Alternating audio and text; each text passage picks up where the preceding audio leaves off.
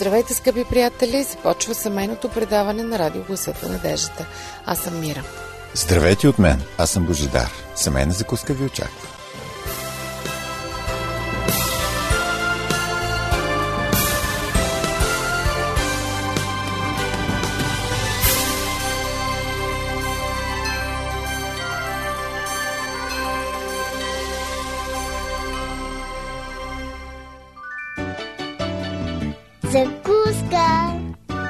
Закуска.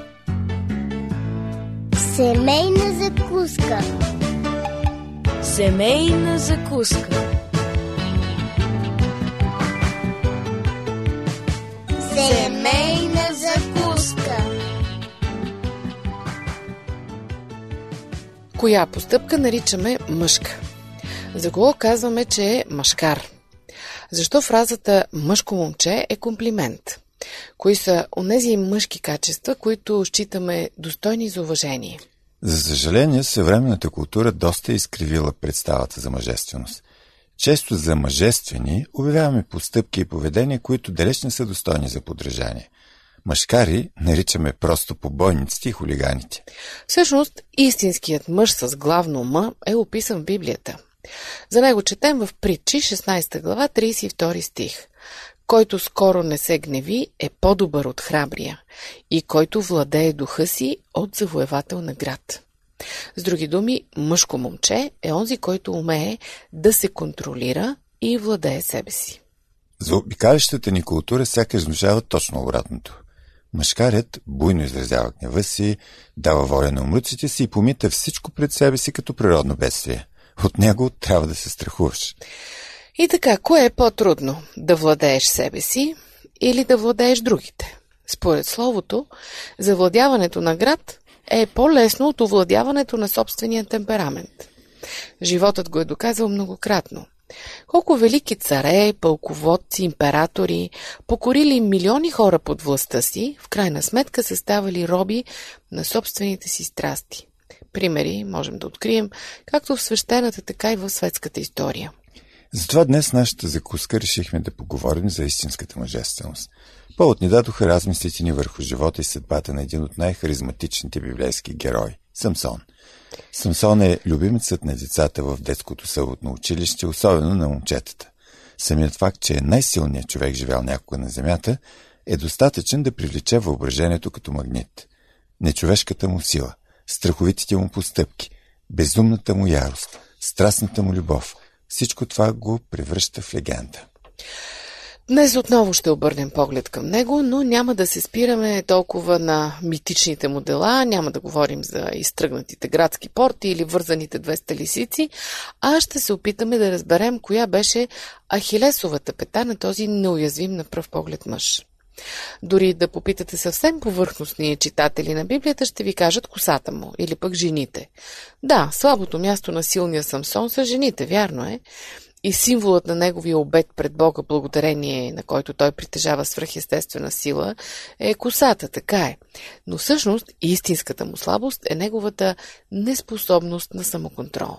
Останете с нас до края, ако искате да проследим заедно съдбата на този избран от Бога мъж и да извадим полука за собствения си далеч, не така вълнуващ, съвсем обикновен живот. Не забравяйте, че очакваме писмата ви на познатите ни адреси. Пощенският. 4000 Пловдив, улица Антим, първи номер 22, звукозаписно студио и електронния awr, долна черта, bg, at abv.bg.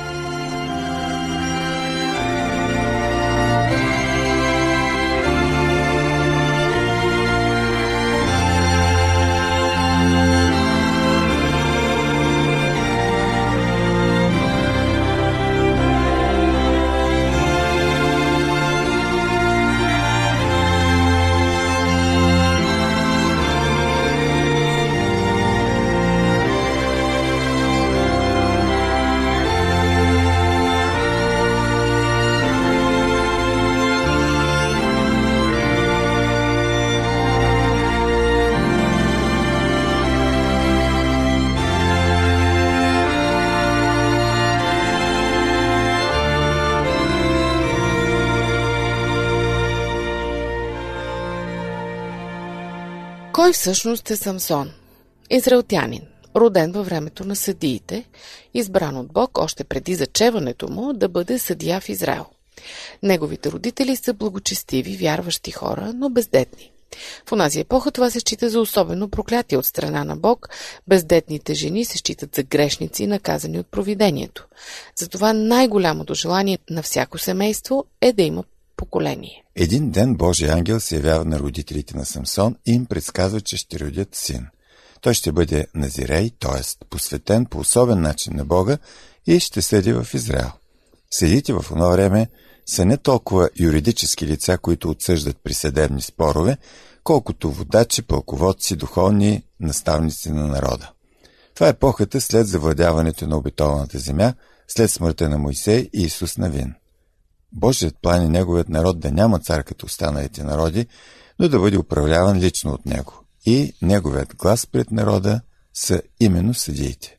Самсон е предопределен да бъде такъв съдия.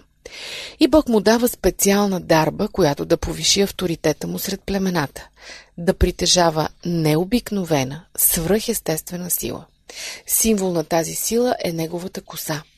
Самсон не бива никога да се подстригва и никога да близва алкохол. Това са елементите на обета от негова страна. Бебето се ражда, съгласно предсказанието, и пораства като невероятно силен и привлекателен мъж.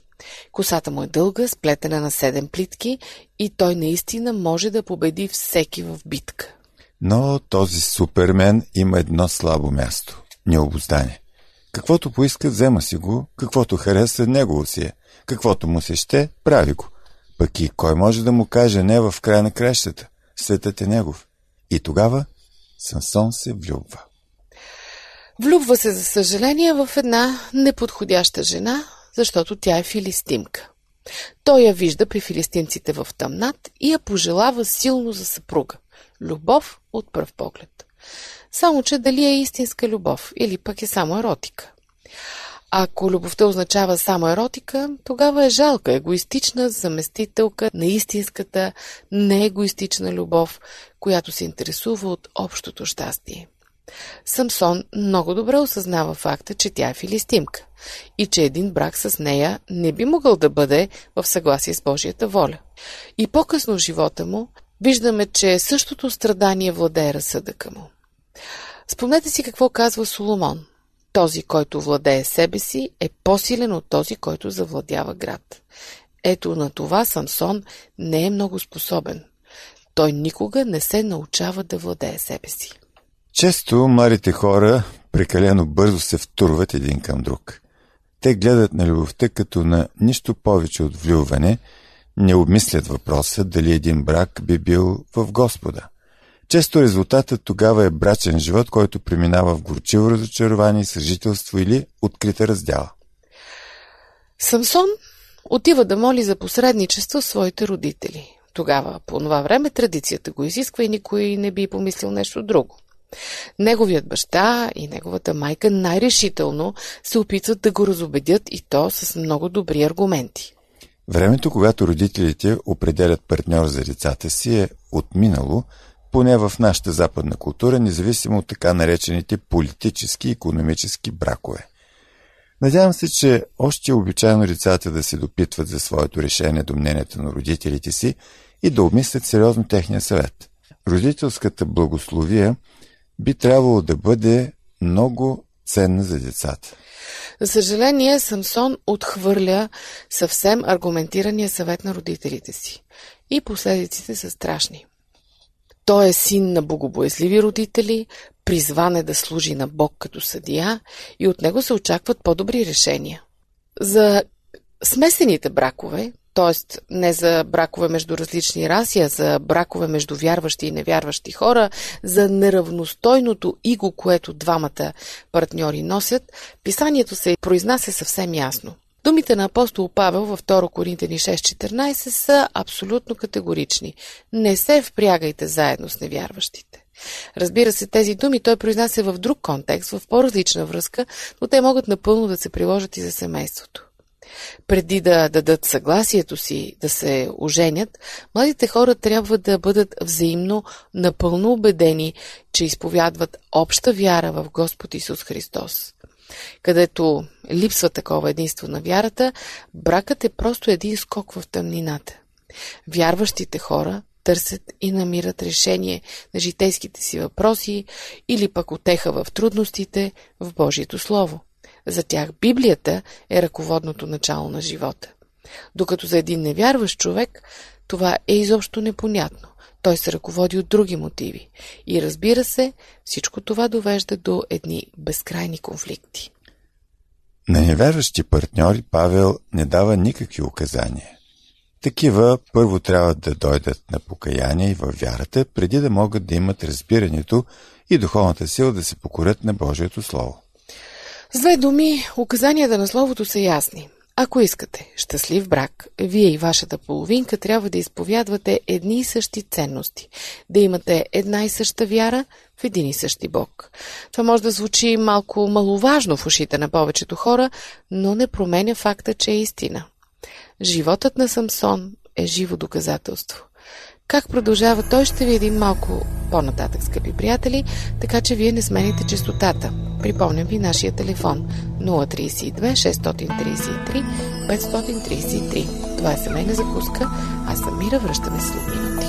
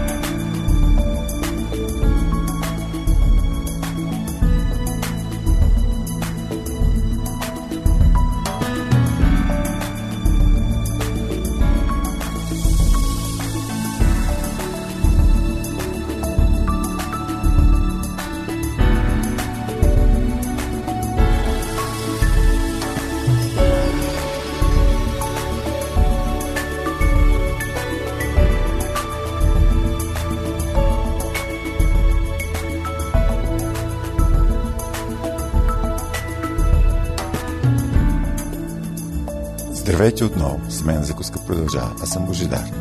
Днес си припомняме живота на един легендарен библейски герой – Самсон и се опитваме да видим какви полуки ни предлага неговата съдба за нашия живот днес и най-вече за семейните отношения.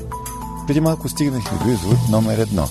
Създаването на семейство с човек, който не споделя твоята вяра, е огромен риск. Как бракът на Самсон доказва това – Ами да, този брак е горчиво разочарование и трае съвсем кратко. Разгневен, Самсон напуска жена си и се връща в дома на баща си. Ролята, която тази млада жена изиграва, изобщо не може да бъде одобрена. Възмущението на Самсон от нея е напълно разбираемо. Но пък да избягаш разгневен и да изоставиш жена си, не е най-правилното поведение. В 15 глава намираме съобщението, че след известно време Самсон решава отново да намери жена си. Колко време е изминало, ние не знаем. Той взема подарък със себе си, може би за да осъществи помирение. Но той е пропуснал удобното време за това. Идва твърде късно. Понякога, може би, ще срещнете изказвания, че между двамата, т.е. между Самсон и неговата жена, всъщност никога не се е стигнало до действителен брак. Това изобщо не е вярно. Бракът си е изключен с съгласието и посредничеството на родителите и на двамата и е потвърден пред обществото с голяма сватба. За скъсването и двамата партньори имат вина, а поведението на тъста – прави това скъсване окончателно, като раздяла. При един семейен конфликт рядко или никога не се случват трудности да са причинени 100% от единия партньор. Щастие, ако тогава сили отвън съдействат за помирението. Но боли, когато се случва обратното така, както в нашия случай. Разделянето не може винаги да донесе желаното решение. Освен това, знаем какво казва Библията. Господ казва, аз мразя напускане. А преди това е текстът, така че пази се в духа и не постъпва и невярно към жената на твоята младост. Това е текст от книгата на пророк Малахия, 2 глава. Много е тъжно да признаем и да установим, че Самсон е научил съвсем малко от този урок. 16 глава четем, че в Газа, един друг филистимски град, той завързва връзка с блудница и спи с нея. Тук вече не става дума за брак. Това е проявление на греховна страст. За своя нещастен брак той отмъщава на враговете си. После, след като собственият му народ го предава, той печели голяма победа над филистимците. В Газа успява, благодарение на голямата си сила, безпрепятствено да избяга от града. 16 глава, 4 стих, четем, че той обича друга филистимска жена на име Далила. Но отново изплува въпросът, каква любов е това? Тази връзка продължава по-дълго и най-накрая става негова гибел. Той издава тайната на своето назерейство.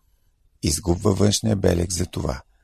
Дългата коса и прекалено късно забелязва, че Господ се оттегля от него. Филистимците му избожат очите и го оковават в тъмница. В книгата на пророк Осия четем нещо подобно. Това е от цитат от 7 глава, 8 и 9 стихове. Ефрем, той се смесва с народите. Ефрем е като пита необърната. Чужденци изпоядоха силата му, а той не познава. Питан необърната от едната страна, от другата е сурово тесто. Безкус, неприятна, направо безполезна. Тази картина е днес е валидна за християнин, който се свързва с света. Той губи общението с Бога, а с това и своята духовна сила. За щастие, в края на Самсоновия живот, това общение е възстановено. С това се връща отново и неговата необикновена сила. При своята смърт той извива по-голяма победа от всички предишни пъти. Един от трагичните аспекти на Самсоновия живот е, че той не може да владее сексуалния си нагон. Напротив, той го управлява. Всъщност сексуалният нагон не е грях или пък нещо срамно. Бог, нашият Творец, е създал своите творения така, по този начин и човекът не прави изключение. При животните говорим за инстинкт, но между животното и човека има голяма принципна разлика. При животните инстинктът за чифтосване – е ограничен в така наречения размножителен период. Тогава нагонът се проявява безпрепятствено. През порета се чифтосват птичките. Те строят заедно гнездо. Измътват яйцата и се грижат за малките, докато станат способни да летят. Тогава са изпълнили възложната им Господа задача. Те предават малките на съдбата им и сами се разделят. При хората Бог е имал друго намерение. Той свързва мъжа и жената в едно трайно до животно единство. И тук сексуалният нагон се появява, за да запази вида, но не изчезва, когато запазването на вида вече е осъществено, дори когато той въобще го няма. И това е голям, недооценен понякога подарък, който може да доведе брака до състояние на огромно щастие. Любовта те прави сляп, каза една поговорка. Истината на това изказване, за съжаление, виждаме да се потвърждава твърде често. Но от друга страна трябва също да се отбележи, че любовта е необходима предпоставка за щастлив брачен живот. Но при това разумът, волята и библейските концепции за брака не трябва да бъдат оставени на страна. Когато човек се подвежда по нагона на природата, е много опасно. По-добре е някой, който въде духа си, нежели който завладява град, казва мъдрец Соломон в притча 16 глава 32 стих. Само дето Самсон не е от тях. При него разумът е рядко използвано оръжие. С две думи, колкото и да са важни емоциите, страстта, чувствата за създаването на една семейна връзка, те трябва да бъдат подчинени на разума, а разумът на Божията воля. Ако алгоритъмът е друг, последиците са катастрофални. Животът на Самсон го доказва. Не, той не е лош човек, не е глупав, просто е невъздържан, неспособен да поставя коня и каруцата в правилната последователност. Затова и края му е толкова жалък. Какво ще можем да научим от него, за това след малко, скъпи приятели, така че останете с нас до края. Надявам се, не забравяйте, че можете да ни слушате в интернет, винаги когато ви думъчне за нашите предавания. Достатъчно е да посетите сайтовете ни awr.org или awr.sdabg.org или пък да станете наши приятели във Facebook. Там ще ни откриете като Адвентно радио България на Кирилица. Това е семейна закуска. Аз съм Мира. Не смените частотата.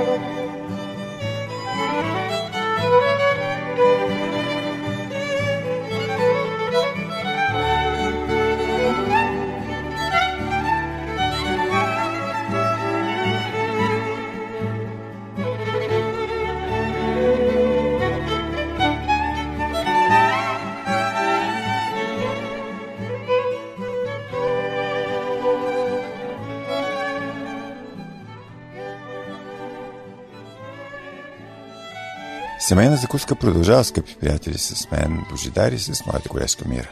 Днес обект на нашите размисли е Самсон. Най-силният мъж в историята и най-слабият едновременно. Човек, който предизвиква по-скоро нашето съжаление, отколкото възхищение. Въпреки специалните Божии благословения, и сипани върху него, той не успява да научи един от най-важните житейски уроци. Който въде духа си, е по-добър от завоевател на град. За съжаление, Самсон е способен да завладее град, обаче никога не се научава да владее духа си.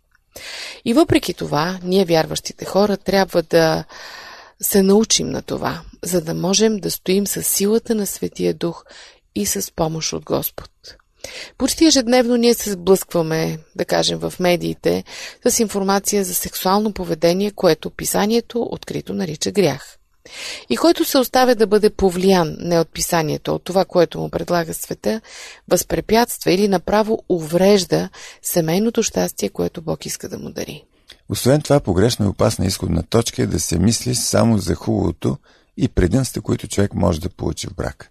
Ако партньорите не виждат какво трябва да дадат в брака, е само жалко да получат по-малко. Един добър брак не може да бъде постигнат с егоистични мотиви. Той трябва да произлиза от безкорисност. Благополучието на брачния партньор трябва да стои на преден план. Голямо щастие, което Бог е промислил за мъжа и жената в брака, не може да бъде постигнато, когато двамата партньори опитват да извличат по възможност добра изгода. Може би оставате с впечатлението, че описваме Самсон като някаква мрачна отрицателна личност. От друга страна обаче, по Божие провидение, той е Назирей, човек отделен за специална служба на Бог. Той освобождава много пъти Божия народ от властта на филистинците. И неговото име е споменато в редицата на героите на вярата в Еврея 11 глава. Без съмнение, намеренията на Самсон са добри и Бог му помага да постигне целите, за които е призван. Но това не означава, че в същото време одобрява начина, по който Самсон ги прави. Бог е независим. Той изпълнява своите планове избира своите инструменти. Такива, които познават своята Библия, знаят, че той може да използва за това коварствата на Сатана, действията на враговете си, греховете и слабостите на своите чада. На тази тема може да се напише цяла книга. Но сега не става въпрос за това. Тук става дума да извлечем от брака и сексуалния живот на този мъж на Бога полезни учения за нас в днешно време. Понякога, може би сте чували израза, че Бог и с крива тояга може да нанесе прав удар. Точно това той прави с Самсон. И ние можем само да го славим за неговата милост. Но в никакъв случай не бива да виждаме в това насърчение самите ние да бъдем криви тояги. Четейки историята на Самсон, обикновено ни става тъжно, защото един огромен потенциал е пропилян. Един мъж създаден за велики дела и щастлив живот и мъж жалка и нещастна съдба. И виновник за това е единствено необозданият му дух. Колко важно е за земното ни щастие да владеем духа си. Това с особена сила въжи за семейството. Колко важно е да поставяме юзди на емоциите, да предпочитаме гласа на разума в отношенията си. Дано животът на Самсон да бъде като постоянен червен светофар в живота ни, да ни напомня кой е добрият път, за да ходим по него. Дочуване до следващия път.